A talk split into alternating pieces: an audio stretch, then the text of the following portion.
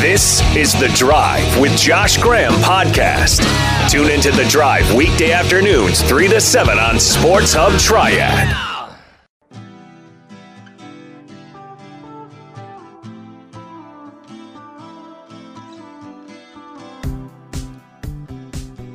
The SEC hype machine. It's been doing its thing with former Wake quarterback Jamie Newman over the last few months.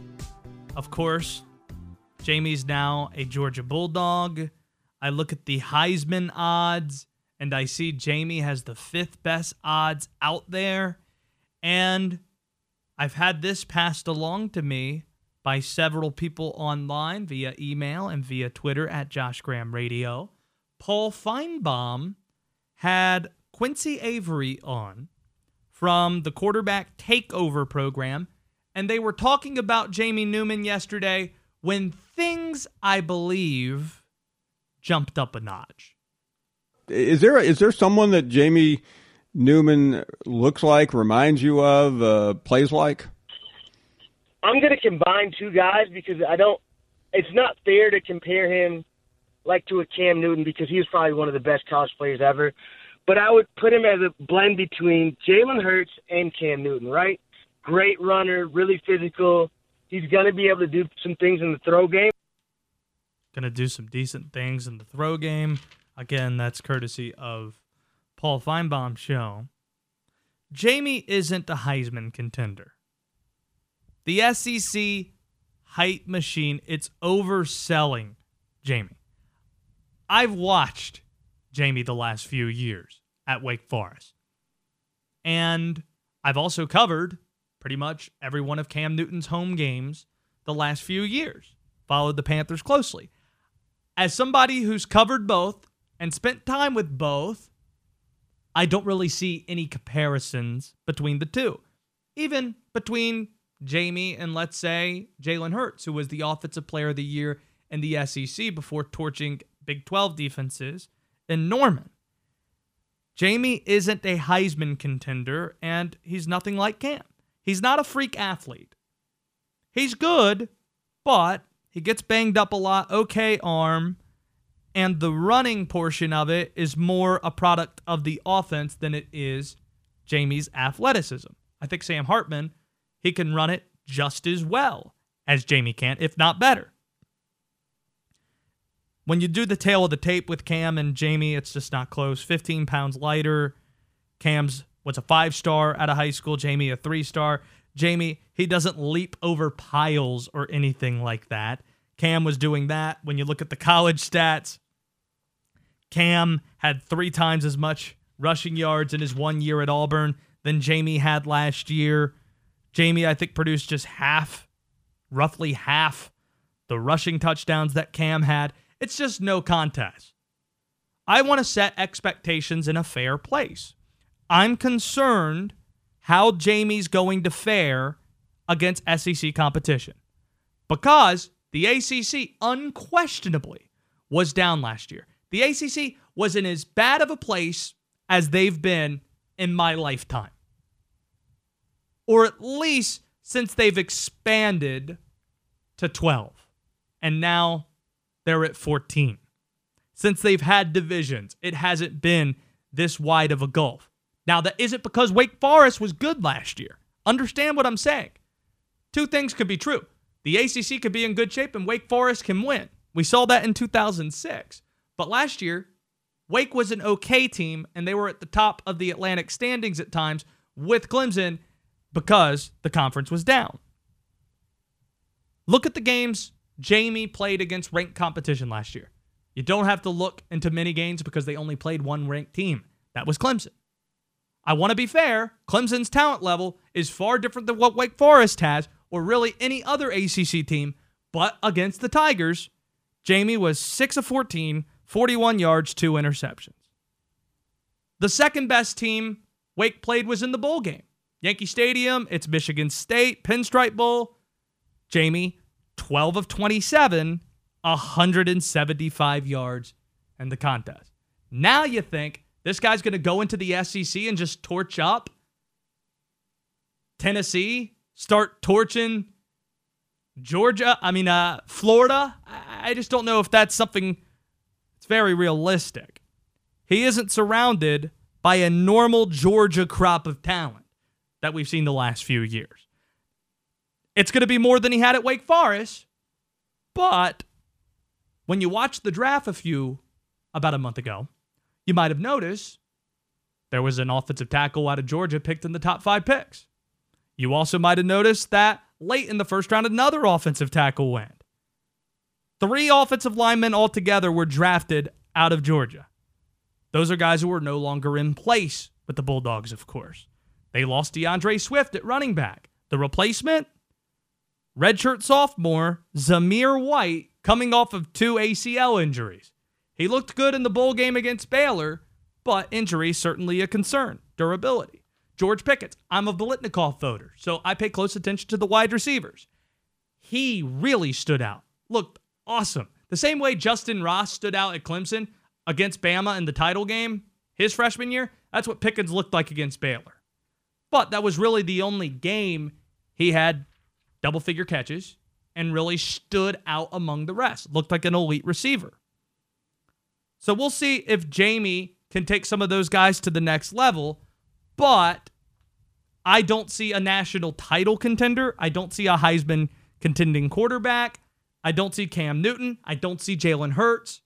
It's a good quarterback who's going to get drafted, but the SEC hype machine is overselling the former Wake QB.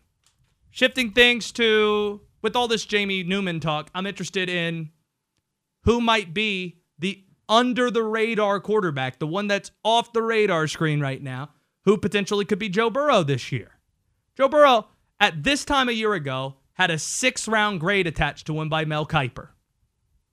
Who could that guy be now? Because when I look at 2021 mock drafts, it's crazy that we still have those this early, but it does get a lot of reads. It gets a lot of clicks, so I get how that works. Of course, you have Trevor Lawrence there. Carolina Panther fans want Carolina to tank and draft that quarterback. I think my poll bared that out. Hundreds of people voting on it, and most of them said that they want to tank in order to get Lawrence. Justin Fields, probably a top five pick. A lot of people are talking about this North Dakota State quarterback, that being Trey Lance. Newman's projected as being a first round pick right now. I don't see anybody talking about the quarterback I'm about to share with you, who I believe can be this year's Joe Burrow. That's Florida quarterback Kyle Trask. He's under the radar. I don't understand why. Not on any mock drafts, not really in the Heisman preseason mix.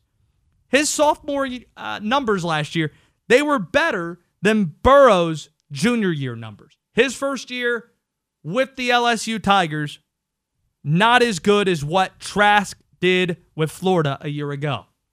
LSU was 10 and 3, Florida was 11 and 2. Joe Burrow, he only had 15 touchdowns on the season, make it 16 touchdowns, 5 interceptions, threw for 2800 yards, 58% completion, this being his junior season, not his senior year. Kyle Trask, 67% completion, that's 9 percentage points better. 100 yards better in terms of passing yards, nine more touchdowns with 25. He had seven picks. His team went 11 and 2. This is a name to keep an eye on. He could fly up draft boards. He's also stocky, a little bit taller, got some more pounds to him. He looks more like the prototypical quarterback. The Gators, they return a ton of talent. His leading target is back at tight end. Two best wide receivers are back. A scary front on defense. They're one of the five DBUs out there. Who do you consider to be the real DBU? Is it Texas, LSU? Strangely enough, I, I see Miami referring to itself DB, as DBU. Clemson was doing that a little bit. I found that strange. Everybody claims to be DBU. Florida has a lot of guys coming out of there as well. Aaron, who do you consider that to be? As a Chiefs fan, I had got to go LSU. Yeah, I think it's LSU as well the Panthers, they have Donte Jackson over there. And Grant Delpit was coming out. Eric Reid, he was a Panther a year ago. I, I think it's LSU, probably Texas after that. Moving it along, though. the schedule is so favorable for Florida this year. If you're talking about being a Heisman cont- uh, candidate, if you're talking about being a top five draft pick, you got to have a damn good team. Like, look at the last few number one picks Burrow, Heisman Trophy winner. Baker Mayfield a few years back, Heisman Trophy winner. Kyler Murray, Heisman Trophy winner. Heisman's had the last three number one picks. So Trask, you look at the schedule, they do not have to face Alabama, no Auburn. Their out of conference is Eastern Washington, South Alabama, New Mexico State, and a rebuilding Florida State team with the new head coach, Mike Norvell. Their toughest games Georgia, neutral site. LSU, that's going to be in Gainesville. And they don't have Joe Brady. They don't have their defensive coordinator. They don't have Burrow. They don't have Clyde Edwards Helaire. They don't have, they do have Ja'Marr Chase back, who won the Biletnikoff, really good wide receiver, but they lose Justin Jefferson. They lose Thaddeus Moss, lose some guys. That's just the offensive side of the ball I'm talking about. So you got to think Florida being at home, that's going to be favorable for them in the swamp. So I like them right now as my favorite to win in the SEC East. If that happens and they find a way to get into the playoff, Kyle Trask, it's all about what expectations were ahead of you going into the year and how you overachieve them. Overachievers generally win the trophy. Trask, he has the credentials to do that because he's not on the radar right now, despite having better numbers than Burrow his junior season. 11 and 2 football team, a really good Gators team coming back. Winning the SEC, it gives you a massive bump as NFL scouts at times view that conference as being the NFL's AAA team. You wanted to hear some great sports talk? Well, here it is. Oh, what an appallingly ironic outcome! The Drive with Josh Graham It's not ironic, it's just coincidental. on Sports Hub Triad.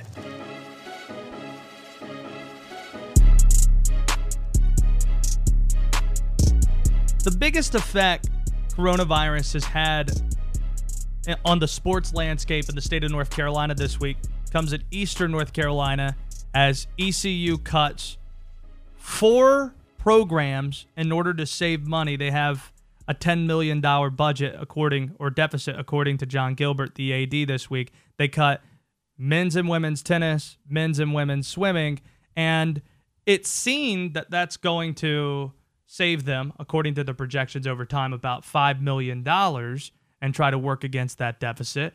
But I was fascinated by this story written by our next guest today, the title of which at newsobserver.com and in the pages of the Observer, cutting tennis, swimming could cost East Carolina more money than it will save. And there's an interesting quote from a sports economist, Andy Schwarz, who said, regardless of what we assume, the savings that they say they're getting far, far overstate the actual savings from the numbers that they presented based on some potential assumptions about what would happen in the absence of sports. They could be very wrong. End quote. Luke, appreciate you spending the time with us. He's on Twitter at Luke DeCock. Why ultimately were swimming and diving and tennis chosen as the four programs to cut, you think? Well, so the the reason is, in, in large part, facilities. Um, you know, Minges Nat- Natatorium, Jon Gilbert said, is in need of renovations. The tennis complexes uh, in need of renovations to, to stay up to standards. But it, you know, the what, what I wrote about and, and how this ends up working is, especially in the case of swimming, tennis is probably a net money loser for the university, just not by the million dollars that the athletic department thinks it is. Swimming probably ends up bringing in money for the university because what happens is, in both of these sports, you have a lot of foreign students. Uh, men's tennis and swimming and, and men's and women's swimming and diving are not full scholarship sports. That they have about it's uh, five scholarships for for for ten people in men's tennis, and and and about half of the twenty seven people on the, each of the swimming rosters are on scholarship. Now those scholarships get split up, so it's not doesn't work out neat, neatly by bodies. But the net effect is you have a lot of people paying full tuition. The athletic department doesn't see the benefit of that. But for the university, the cost to educate one more student, let's say You know, the difference in cost to the university between if I enroll and if you and I enroll is not that much. The dorms are there, the meals are going to be cooked anyway, the classes are going to be taught anyway. It's an incremental cost. So Andy Schwarz, who knows these things better than I do, ran the numbers based on East Carolina's financial reports and found that even though these sports last academic year, so 18, 19, on paper cost the athletic department $2 million, they actually brought in probably, uh, depending on the assumptions you use, could have brought in as much as $22,000 for the university because you're bringing in so many students who are paying tuition. So it's one of those examples of how saving the athletic department money can cost the university money. Now, I should be fair and say Jon Gilbert's rebuttal to this point is A, the facilities, which we're going to absorb an enormous amount of money in the future to bring them up to Division One standards, and B, that these sports are you know are subsidized in part by the money that the university gives the athletic department.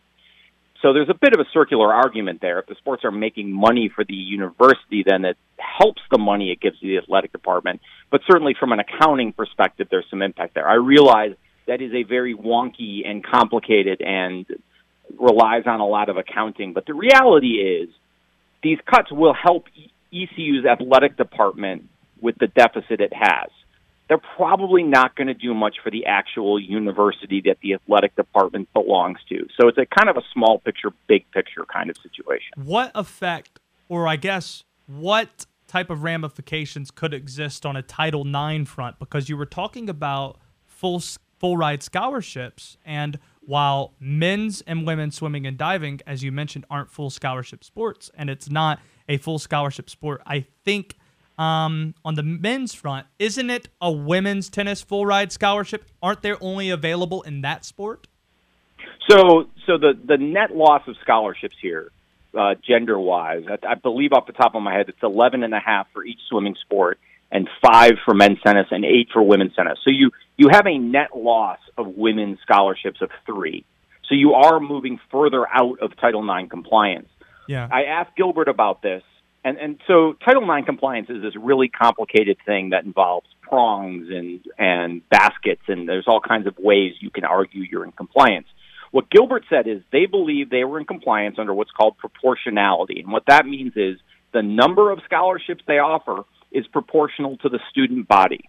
And by counting cross country athletes twice and track athletes twice, East Carolina is 50 50 between men and women. You have to remember these numbers are really skewed because football has 85 scholarships, and women's lacrosse, which has a ton of athletes, only has five scholarships. That's and, and it's why, money. but it's also why they added women's lacrosse too. They were in deficit, and they added women's lacrosse out of fear right. of retribution from the NCAA, or I mean right. Title IX.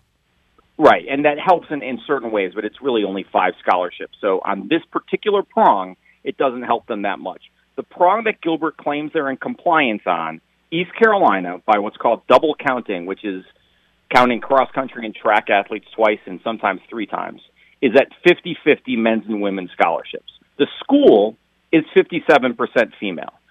So there's no like Title IX police that come and look at your numbers and take you to Title IX jail. But if I were an athlete in women's tennis or women's swimming I would be talking to a lawyer and I would be filing a Title IX case that I would have a really good chance of winning. Luke DeCock is on Twitter at Luke DeCock. Read his stuff, newsobserver.com, also in the pages of The Observer. Let's shift things to NC State. I was talking about them earlier this week because it seemed like they they knew they were going to be in for a fight from the very start. It seems like before North Carolina's AFAM um, case, the the protocol was to be as cooperative and as cordial to the NCAA as possible to get a good ruling. But NC State was handed the first NOA in response to the FBI investigation into college basketball last summer. And the language in some of these NOAs, it's very combative language, unlike some of the previous ones we've seen from the NCAA over the years. So now it's going to be handled by the IARP, which is new and the only case they ruled on as an independent party was James Wiseman at Memphis last year, and Memphis got hit pretty hard as a result of that. Did NC State simply roll the dice here where they can't appeal, even though I know they're trying to argue that they can after the fact, going to this independent party because they simply felt like they could get a fair shake or they couldn't get a fair shake from the NCAA? All right. Well, again, again there's, there's a whole lot to unpack there. There's four different kind of thing, unrelated things you've touched on. Number one, I should correct and say Memphis received penalties from the NCAA, but their case is now with the AIRP. Uh, it has not yet been adjudicated by the IARP. It's it's that whole Wiseman case is still very much out there. Um, he was declared ineligible by the NCAA, but Memphis has not yet been penalized. So that's the first case in the IARP. NC State is the second. Now, depending on who you talk to, NC State didn't really have a choice in the matter. That once the NCAA decides that a case is is subject to referral to this new independent board that does not consist of people who have connections to universities, that that's pretty much the way it goes. And then the third part there is yes, the exchanges between NC State and the NCAA were extremely contentious and extremely freighted with very inflammatory legal language on both sides, with the NCAA accusing NC State of acting in an adversarial way, and NC State accusing the NCAA of, of being basically prejudicial um, in its traditional infractions process. So, which brings us to the IARP. This is new. This came out of the Rice Commission. This is 15 people who have no association with schools. They're arbitrators, uh, former judges, lawyers, and I actually spoke with Naima Stevenson Sparks, who's the uh, the NCA executive in charge of sort of liaising with the IARP. She's not in charge of it; it's its own deal, but she's the go-between. She's also in charge of the traditional process, uh, and and and learned a lot. That column's online now, but the gist of it is. Once you go into the IARP, there's all kinds of things that can happen. They have a complex case unit that can reinvestigate the whole case. There are advocates who are basically like district attorneys who prosecute the case. It does not operate on a traditional NCA timeline. It can have its own timeline, like a complex litigation in a courthouse. Um, there, it, it's a, and even she admitted she doesn't know what's going to happen because no one knows. This is a, a whole new process.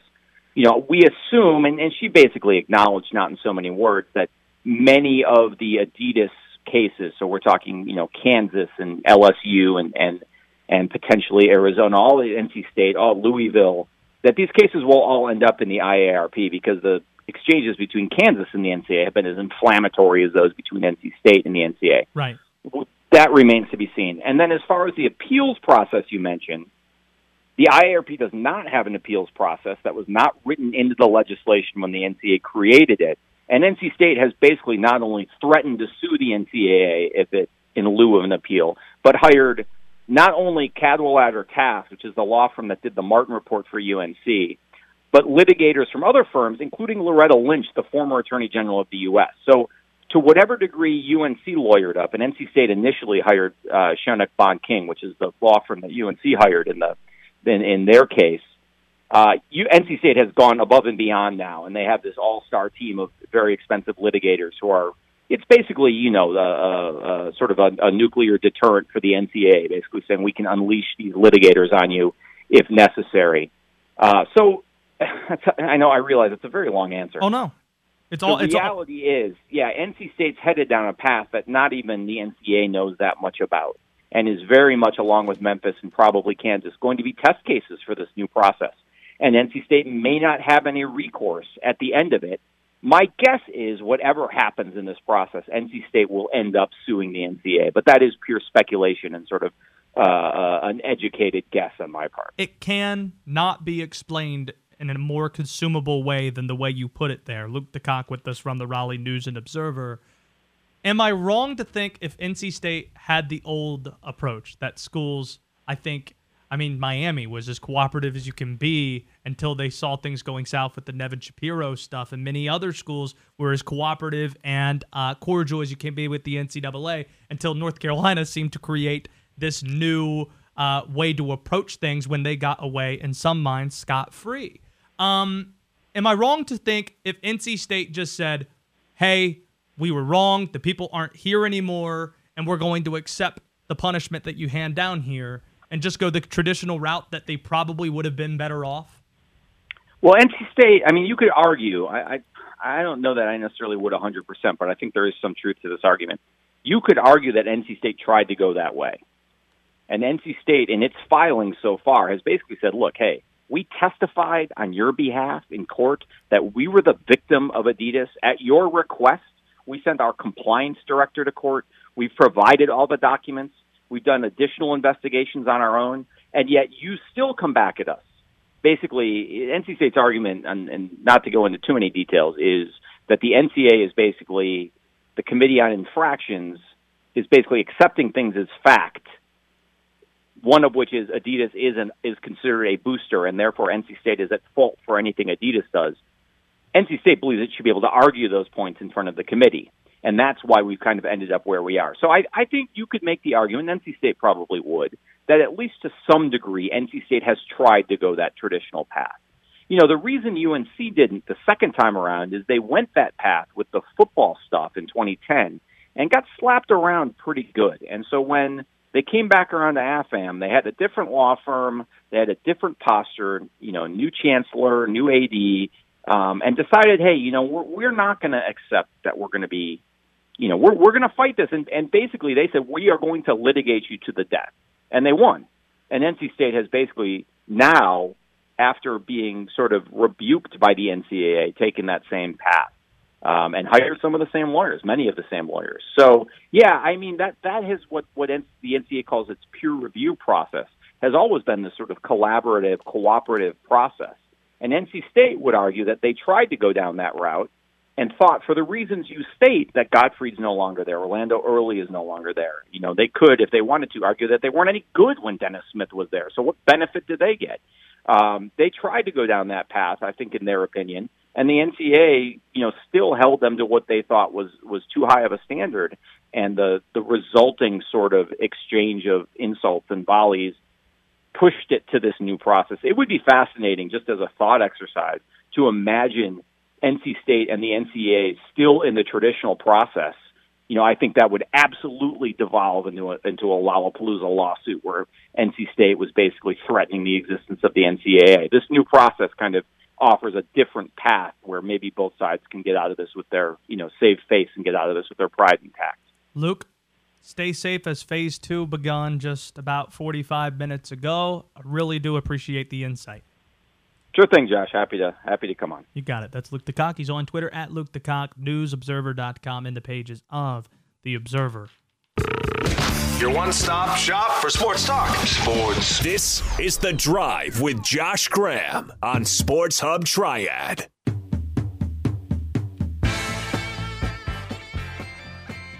Now being joined by the driver of the number 13 Geico Chevrolet, Ty Dillon, who it's been a really strange week for everybody in NASCAR, but I'm sure you're very excited to be on the track at uh, the Coca Cola 600 in Charlotte coming up this weekend. Let's go back to Sunday, though. What was the most bizarre part about that first day back on the track in Darlington? Yeah, I think just the uniqueness of not having a single lap of practice to to feel out your race car to make sure every nut and bolt and, and the brakes and everything were going to work when you went off into turn one. I think that was probably the the craziest thing uh, for us drivers that we've never really had to go through.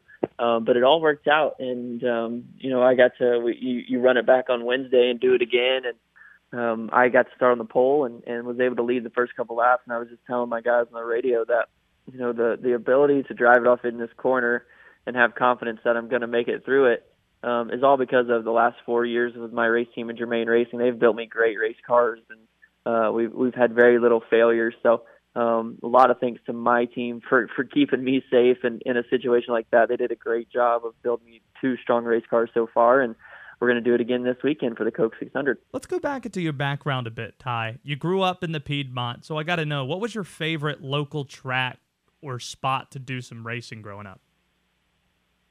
Um, probably favorite local spot I'd say near here was was 311 Speedway was one of the places I got um, my early start at on dirt racing. Obviously, I came up to Charlotte quite a bit to do legend car racing, but uh, um, you know, I, I just grew up going to school and, and Forsyth Country Day, and uh, have spent you know most of my young life in, in Winston Salem, and um, still have a three three six phone number. So, um, you know, I, I enjoy the Piedmont, and um, you know, there's some great racetracks, great local racing around there, and um, I'll, I'll always be from from uh, the Winston Salem area. We saw Kyle Busch's and uh, Chase Elliott's altercation earlier in the week, and that commanded headlines. Having an older brother, Austin, who's also a racer, what's the worst argument you guys ever had on the racetrack?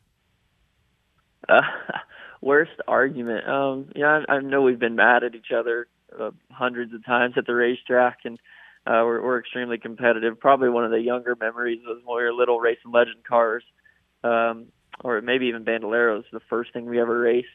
Uh, he was running fifth, and I believe I was sixth with two laps to go, and I drove so far in the corner and wrecked him, and uh, got my first top five ever. And he was mad, and we didn't talk all the way home. Uh, we were driving home with our mom from Kentucky, and uh, there wasn't a word said all the way home.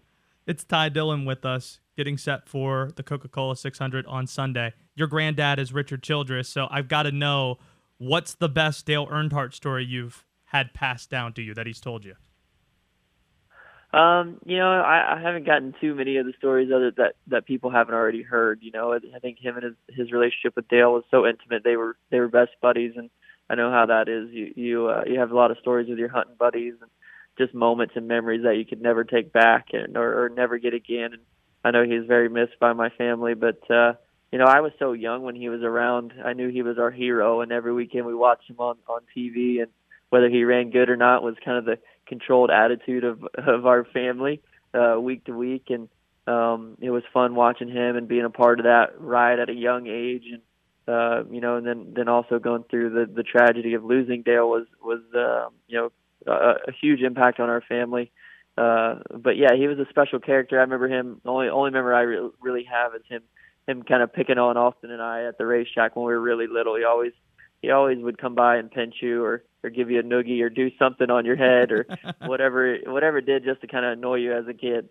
Well, Ty, I know you got the military paint job going for this weekend on Memorial Day. Thank you so much for spending the time in your home area in the Piedmont Triad. It's appreciated. Yeah, no problem. It's uh I love having on being on with you guys, and and also representing the military this weekend for Memorial Day is, is something so special for us. Our Geico military scheme always looks amazing, and uh, we always represent a you know a lost soldier, a fallen soldier, and um, it'll be our honor to do so this weekend. Usually, we get to have the family at the racetrack, and um, unfortunately, with with the circumstances, we can't this year. But we're going to be doing our best to honor them um, on the race car and on the racetrack. You're the best, Ty. Best of luck this weekend. All right, thank you guys. And there he is. That's Ty Dillon joining us, driver of the number 13 Geico Chevrolet, coming off a top 20 finish in Darlington. I don't know if I spelled this out as well as I probably wanted to, but what a great racing family that is. And I'm not just talking about Austin and Ty. We've had both those guys on the show, and both those guys, we wish them the best each and every week. But the fact that Ty Dillon's granddad is Richard Childress, who's from Winston-Salem, uh, it just speaks to how interconnected the NASCAR community is in this area and how everything kind of links back to the triad and to the city of Charlotte.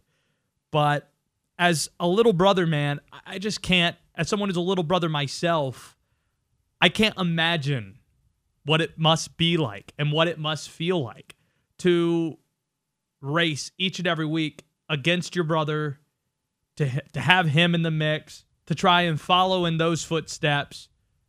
And I just would like to know how often it was him on top versus Austin because I know my brother we there was a video game me and my brother played as a kid.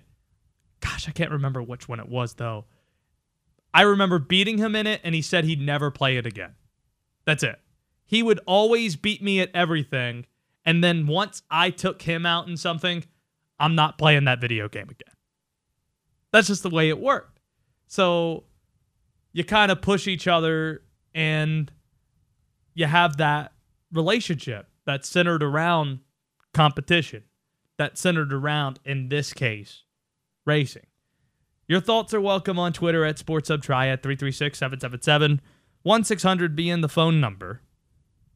Luke DeCock, who's on the show today, had this column that I thought was pretty staggering considering the news of yesterday. East Carolina cut men's and women's tennis and men's and women's swimming and diving, giving them 16 programs now when before they had 20, which is more than Appalachian State, Wake Forest, Charlotte, here in the state of North Carolina, and more than any school in the conference they reside in, the American. However, the headline's this cutting tennis, swimming could cost ECU more money than it's going to save, which sounds like such a crazy idea.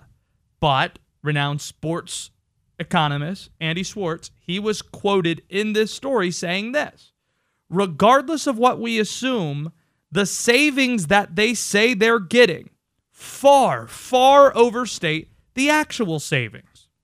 From the numbers they presented, based on some potential assumptions about what would happen in the absence of sports, this could be very wrong. Swimming almost certainly, I think, makes money. And while tennis doesn't, the actual cost of having the tennis program on campus is very small once you factor in the fact that providing a scholarship doesn't cost the university as much as the list price when you factor in the dorm room, the classes, when you get a cut of the books and the meals, when you'll charge when you charge yourself list price and you only pay cost. Essentially, it boils down to this. This is a decision that's made by the athletic department in concert with the university. And where I think this argument holds a lot of water is with the number of athletes who pay their own way as swimmers and divers.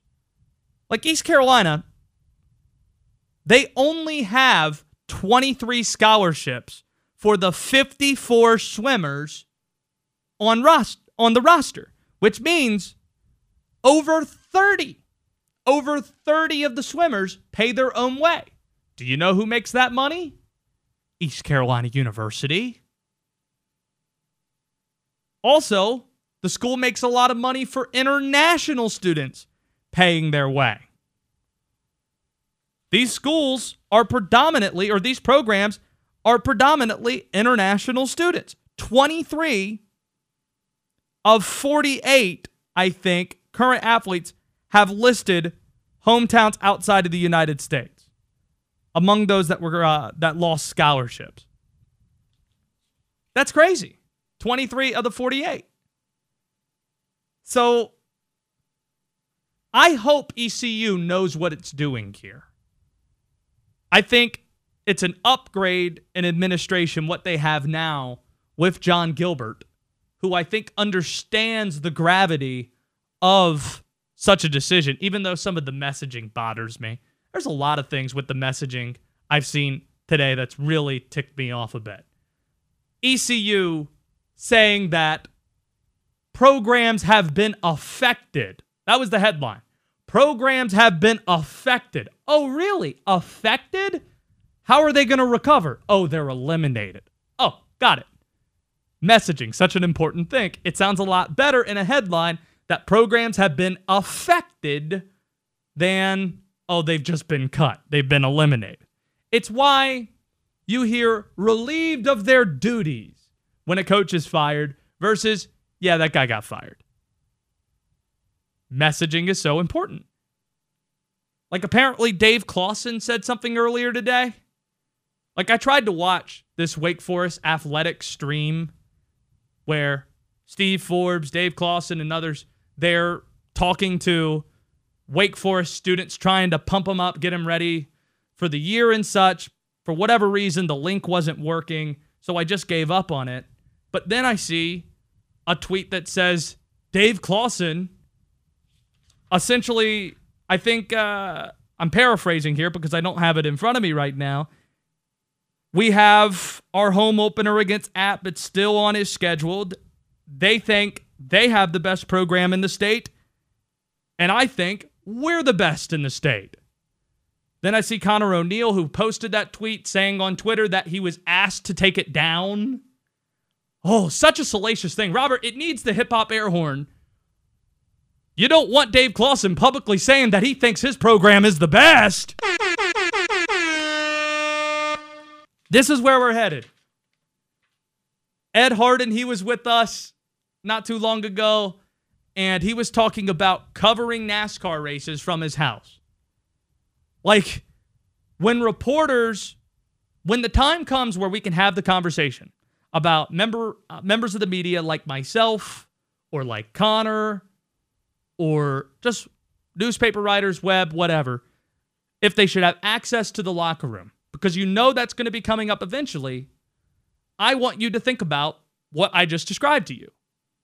Wake Forest, you know, having issue trying to, hey, get a tweet deleted, I believe is what it was, because they didn't like what Clawson had to say. ECU saying, oh, someone has been affected, that programs have been affected when they've actively been eliminated. If access is limited on independent outlets, such as this one, then what you're going to get is spoon fed content that's really vanilla from schools and from organizations. Like, if they just controlled the content, sports would not be nearly as interesting because we have the ability to tell the story independently. Like, I don't work for Wake Forest. I don't owe anything to anybody other than fairness. And that's what we try to give. We try to be subjective. We try to have fun. We try to cover teams appropriately and fairly. Right. So if we don't get the access, then it makes it difficult for us to tell the story. But the fear I have is that these schools and also the organizations like the Panthers, the Hornets, pro teams, they feel like they're getting to a point where they can tell the story better than we can. And also, they're going to leave out all the bad stuff, which also might be the most interesting stuff. Aaron, you're the one that let me know about this when I was preparing for the show today. What do you think?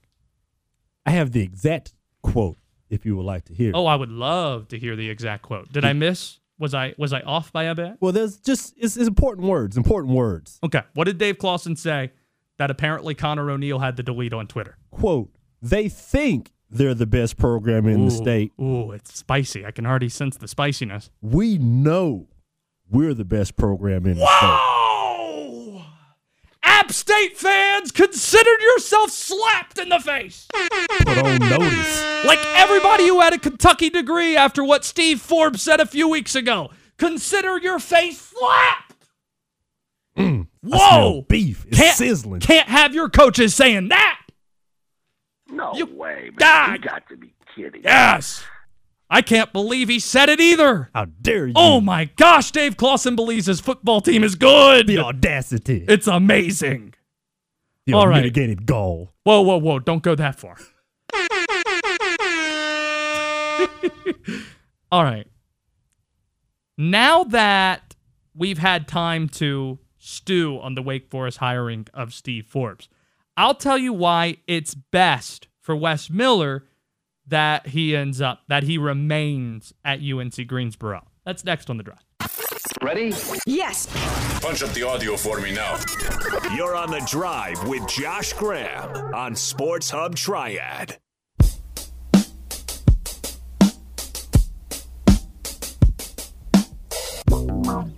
Before we get to the top 10 list in honor of the Dinos, Carolina Panther fans, or I should say, Cam Newton fans, you can't have it both ways. I see people saying Cam should not accept anything less than a starting job. Then they get mad when they see Joe Flacco has just been signed by the New York Jets. We know damn well that Flacco ain't starting for the Jets. It's going to be Sam Darnold over there. Yet I still see angry Cam fans. Oh, look at this. Flacco gets signed before Cam does. You can't have it both ways. Either he's too good to take a backup role and should accept nothing less than a starting position, or it's he should be able to take a backup role and teams shouldn't be taking Joe Flacco over him. Cam should accept a backup position with the Jets. So that closes up another place potentially Cam could land, I guess. Poor Joe Flacco. Robert, are you a Flacco guy still because he went on that historic run with the Ravens, won your team a Super Bowl? Yeah, I don't I don't understand where the Flacco slander comes from. Obviously, he's coming here to be a backup. I think he'd be a great uh, advisor, kind of like to move Darnold along. I don't see any problem with it. Well, I think the problem Ravens fans had with Flacco once they paid him, it led to the he deserved being to get paid. I mean, fans don't get that side of it, and I'm not going to be one of those people. The dude won a Super Bowl MVP. He won a Super Bowl. It was one outdueled Peyton, outdueled Brady, Right. outdueled Kaepernick. the some of the best games And Andrew of Luck. Ravens history were in that playoffs. And the dude got paid, and we had to sacrifice a couple of years of not doing so hot. You know what? So be it. so Flacco is now a New York Jet. Cam is just watching and laughing, I suppose. Let's get to the top 10 list. It's my top 10 dinos.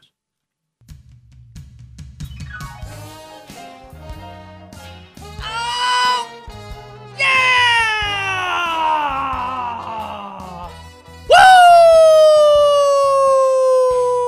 Woo! Top 10 dinos in honor of our beloved NC Dinos. Number 10, my number 10 dino, T Rex Ryan. Welcome to Jurassic Park. Speaking of the Ravens, T Rex Ryan. Gosh, I miss coaches being as interesting as T Rex Ryan was. Like, who is the most interesting NFL head coach now? Like, you're interested in what they have to say each and every time they step to the microphone. Because at that time, you had Parcells, you had Rex Ryan. They didn't mind firing off at the hit. Yes, Aaron. I would throw Bruce Arians Yeah, into that mix. that's my vote as well. Yeah. What they need to do in Tampa is give him a cocktail as he's walking off the field or walking into the press conference room. That's the one thing you need to add to Arians' deal, his persona. Number nine, my number nine dino, Vince Carter. All right, it's a fact. You and I don't like each other. He's the greatest Raptor ever, right? For sure, without a doubt. I mean, he didn't bring a championship like Kawhi, but I mean, the years, the dunks, the history. I would probably put Kawhi as like. You put him 1B. above DeRozan. You put him Yes. above. I don't Lowry. even bring up DeRozan.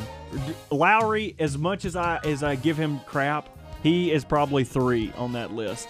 And then you've got like Bosh and the older guys, but I don't know. I I hold a very special place in my heart for Kawhi just for the title. Robert is a massive Toronto Raptors fan. It's not because he's a homer. It's not because he's a bandwagoner, I should say. He was there 10 years ago watching Bargnani, whoever you want to say, just Nickelback Toronto Raptors. I'm trying to think of a good example, better than Andreas uh. John Salmon. Uh, oh, John Amir Salmon. Johnson. Amir Johnson, we can stop there. Amir Johnson's the guy. All right, number eight. My number eight dino. Jurassic Park Min Woo.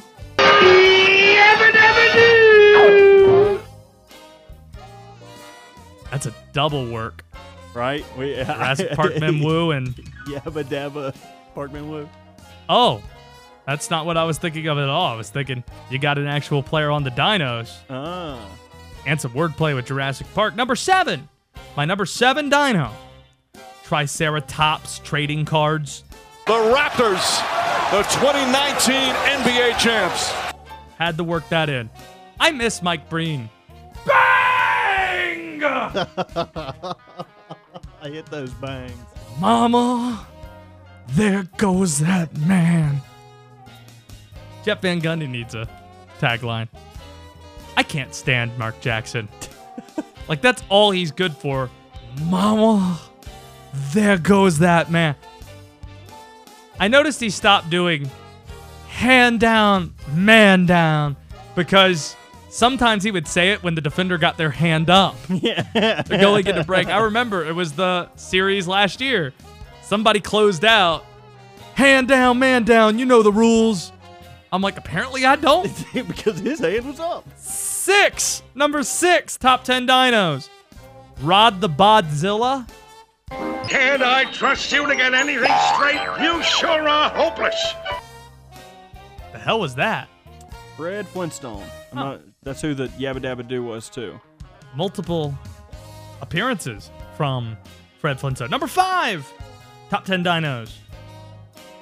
My number five dino, Reptar Heels. Not the mama. Not the mama. Not the mama. Do you know what that TV show is? Isn't it dinosaurs? Correct. With one of the most depressing season finales of all time. Do you want to spoil it? Everyone just dies. It's uh, a Wow. a nuclear winter, and all the dinosaurs die. The camera fades out. This is like a kid's show. It, it- I mean, it, wa- it went. It's like a family show, right? Yeah, it was a little more on the adult side, but yeah, it was still a kid show. Is that how that show ended? I'm serious. A nuclear winter comes through because the dinosaurs ruin their home habitat. The camera slowly pla- or pans out as the the Earth is covered in like this frozen tundra. Sweet. Number four, my number four dino, Barney Fife.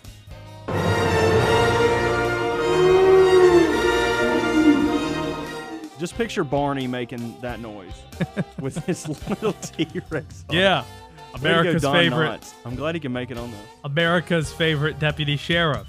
Shouts to Mayberry. Number three, my number three dino, Yoshi Berra. Roll back the rock to the dawn of time and sing this song with me.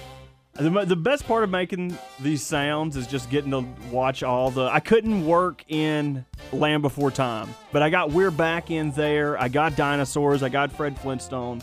I was a little upset I couldn't get a Land Before Time in. These last two are really good. Number two, top 10 dinos, LeBrontosaurus. Remember, they can smell fear. I think I just stepped in some fear. LeBrontosaurus. High up on the list. Number one, my number one dino, Dino Gaudio.